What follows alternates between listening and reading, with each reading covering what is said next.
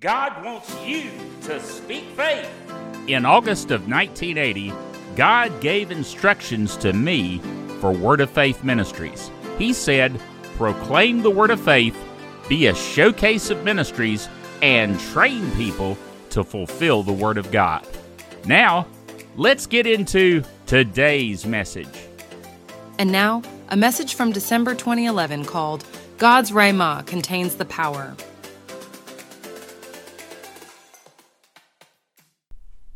Did you get that? This word in Psalm 103, 1 through 4, 1 through 5 actually is what I read. Psalm 103, 1 through 5. That portion of Scripture contains within it the power to cause itself to come to pass in your life. So now when you hear it, hearing, remember, faith, comes by hearing and hearing by the word of God. It's more than the mere sense of hearing. You got to read this. You got to meditate on this. You got to get it down into your spirit. But when you do, that word, that power, actually, you put it that way, that word contains the power to bring itself to pass. And it goes down into your spirit when you hear it. If you hear it and receive it. Amen. You got to mix faith with it. Remember, the children of Israel heard the word, but it did not profit them, not being mixed with faith in them that heard it. You remember that? Well, you got to mix faith with it. You got to hear it, mix faith with it. So let's go back here and read this, and let's put myself in it. I have read this scripture. I have put it in my heart. It's now down in there, and it contains the power to cause itself to come to pass. So what do I do? I say to myself, Brother Bill, bless the Lord. Bless the Lord, soul, and all that's within me. Bless his holy name. I'm going to bless the Lord. Bless the Lord, O my soul, and I am not going to forget any of his benefits. He forgives all my iniquities. Well, praise God. God forgives all my sin. Hallelujah. I'm glad of that because I am not perfect in and of myself. You see what I'm saying? I'm the righteousness of God in Christ Jesus through Him. But in and of myself, Whoo, I need forgiveness from iniquity. So I am thankful that I am forgiven from iniquity. And I am thankful that the power to cause that forgiveness to come to pass in my life is in this verse of scripture that says, He has forgiven all my iniquity. He healeth all my diseases. Well, praise God, Father, I thank you that contained in this word is the power to heal all my diseases. Now, you see how powerful that is?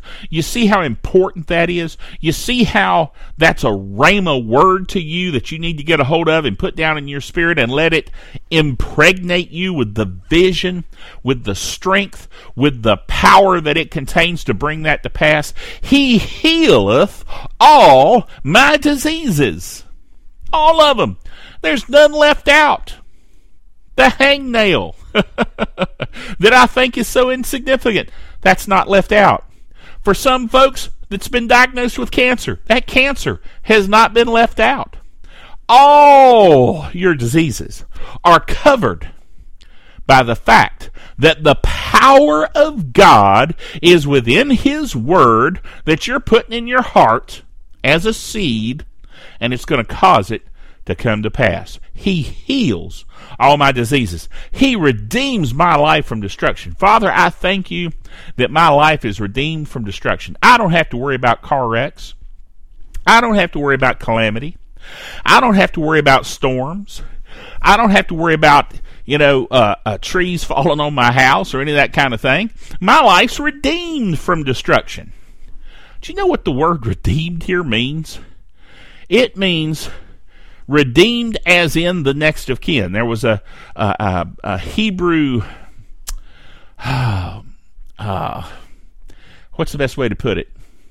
Standard or custom, maybe custom is the best way to put it, where if a woman is married to a man and her husband dies, the husband's brother would marry her and be her kinsman redeemer. You see what I'm saying? And took care of her. Well, in the same way of the kinsman redeemer, and you know Jesus is our kinsman redeemer, praise God.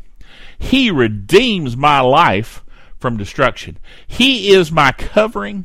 He is my protection.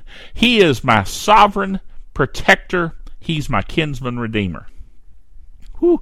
He crowneth me with loving kindness and tender mercies. He crowns me with loving kindness and tender mercies. Now, that's the compassion of God. That's the mercy of God. That's the kindness of God. Woo! And He crowns me with that. Praise the Lord.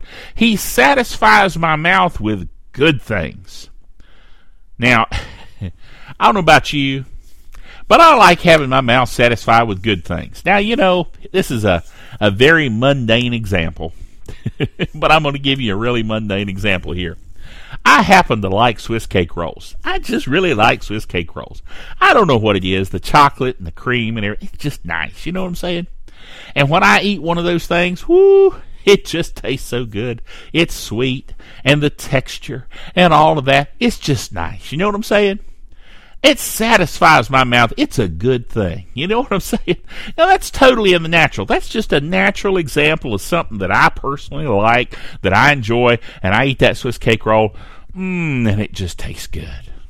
I'm, it just satisfies my mouth with good things. You know what I'm saying? well, this is a way higher step above that. You Remember, God's thoughts are higher than our thoughts. His examples are better than our examples. Amen. He satisfies my mouth with good things. Now, there's a purpose to it, though. Notice what it says. He satisfies my mouth with good things so that my youth is renewed like the eagle. Now, if you've ever studied the eagle, an eagle will grow feathers, obviously, throughout its life. And it, as it gets older, those feathers get duller and start, you know, basically looking old and ragged. And you know, they're they, they are not as uh, as clean and crisp as they were when they first came out. And so, what that eagle does, very unusual.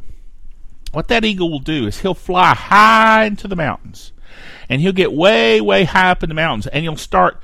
He'll he'll come down to earth up there where he's protected. He's high in the mountains where nothing can get to him, and he'll pull those old feathers out, and it looks like he's you know like it's destructive like it's you know what's he doing to himself pulling all his feathers out but he pulls out those old feathers and over a period of time, new feathers grow into his into the place of those old ragged looking feathers.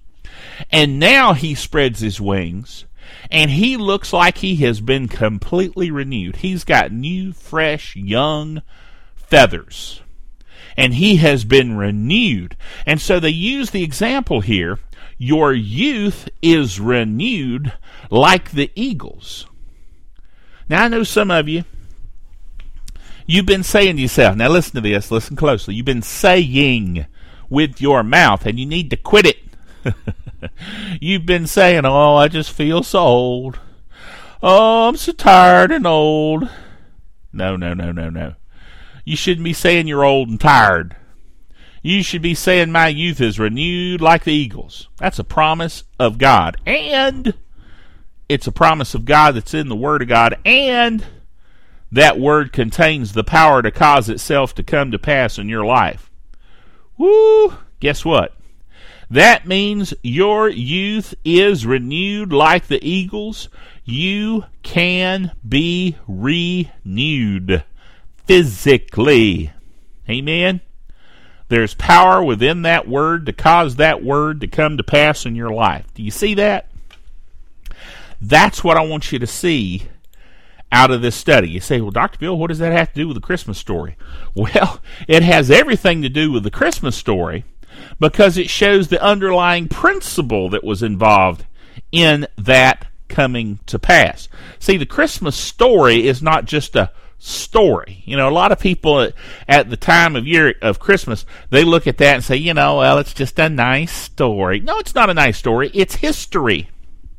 Do you know what the word history if you break that down, is his story. History is all about Jesus. Let me tell you something, folks. It is all about Jesus. It's not all about you. It's not all about the history of our country, as blessed as that is. It's not about the history of the world. It's not about the history of conquerors and kings. It is the His story. His story. The story of Jesus Christ. That's what's important. That's what's key. So we're not talking about a pretty story here. It is a pretty story. Nothing wrong with that. But guess what? It's not just a story. It's not just a Christmas story. It is history. It is his story, and it is absolute fact. Jesus was, in fact, born of a literal virgin. Now, there's a lot of people say, yeah, but you know, Dr. Bill, excuse me, come on. I don't really have to believe that Jesus was born of a virgin, do I? Well, do you, if you don't believe that, how can you believe the Bible? The Bible teaches it absolutely, positively, 100%. It does not leave anything, you know, to be interpreted. You see what I'm saying? We're, I mean, this is exactly what it says. Mary asked the angel specifically, Now, wait a minute. How's this going to happen, seeing I have never known a man? Now, you can't. you can't paint that any other way than what it is. She was a virgin. And the Bible said specifically, the prophecy was, the virgin shall conceive. So it was a fulfillment of prophecy. So how can you sit there and say, oh, yes, I'm a Christian. Oh, yes, I believe. Oh, yes, uh, you know, I, I'm okay. Me and God are all right. But I don't believe all that miracle stuff. I don't believe all that virgin birth stuff. I don't believe all that splitting the Red Sea stuff. Well, then what do you believe? you know, I remember, it's going to sound a little funny, but I remember a college class that I took that was called the Philosophy of Art. Now, why they called it the Philosophy of Art, I don't know, because it was mainly just philosophy.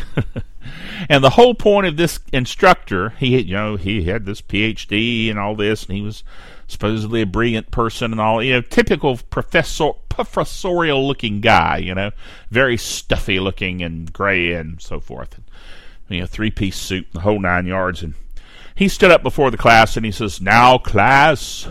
And he brought a chair out. He set the chair in front of the class. He says, Does this chair exist? and I looked at the chair. It looked like a chair to me. and I said, Yeah, that chair exists. And he looked at me and he says, How do you know? well, you know, his point was that in philosophy, how can we know anything? How do we know the chair is there? Perhaps it is merely a concept of a chair. Perhaps someone has just conceived of the chair, and therefore. I trust that you enjoyed the Speak Faith broadcast today. Word of Faith Ministries is a multimedia outreach ministry that provides the SpeakFaith.tv Fire TV app, the SpeakFaith.tv Roku channel, the SpeakFaith.tv live streaming internet TV network available at the web address sftv.io and the on demand SpeakFaith.today internet video service to showcase ministries preaching the uncompromising Word of Faith. We also provide technical support and web hosting for many great churches and ministries, including Expedition Church of the Triad Word of Faith Worship Center, and Word of Faith Radio. If you would like to partner with us to reach the world with the Word of Faith, you may do so on the web at paypal.me slash speakfaith or at our mailing address, Word of Faith Ministries, P.O. Box 5213, High Point, North Carolina 27262. For more information, visit our main website at speakfaith.org. The Speak Faith broadcast is brought to you by Word of Faith Ministries and our partners around the world.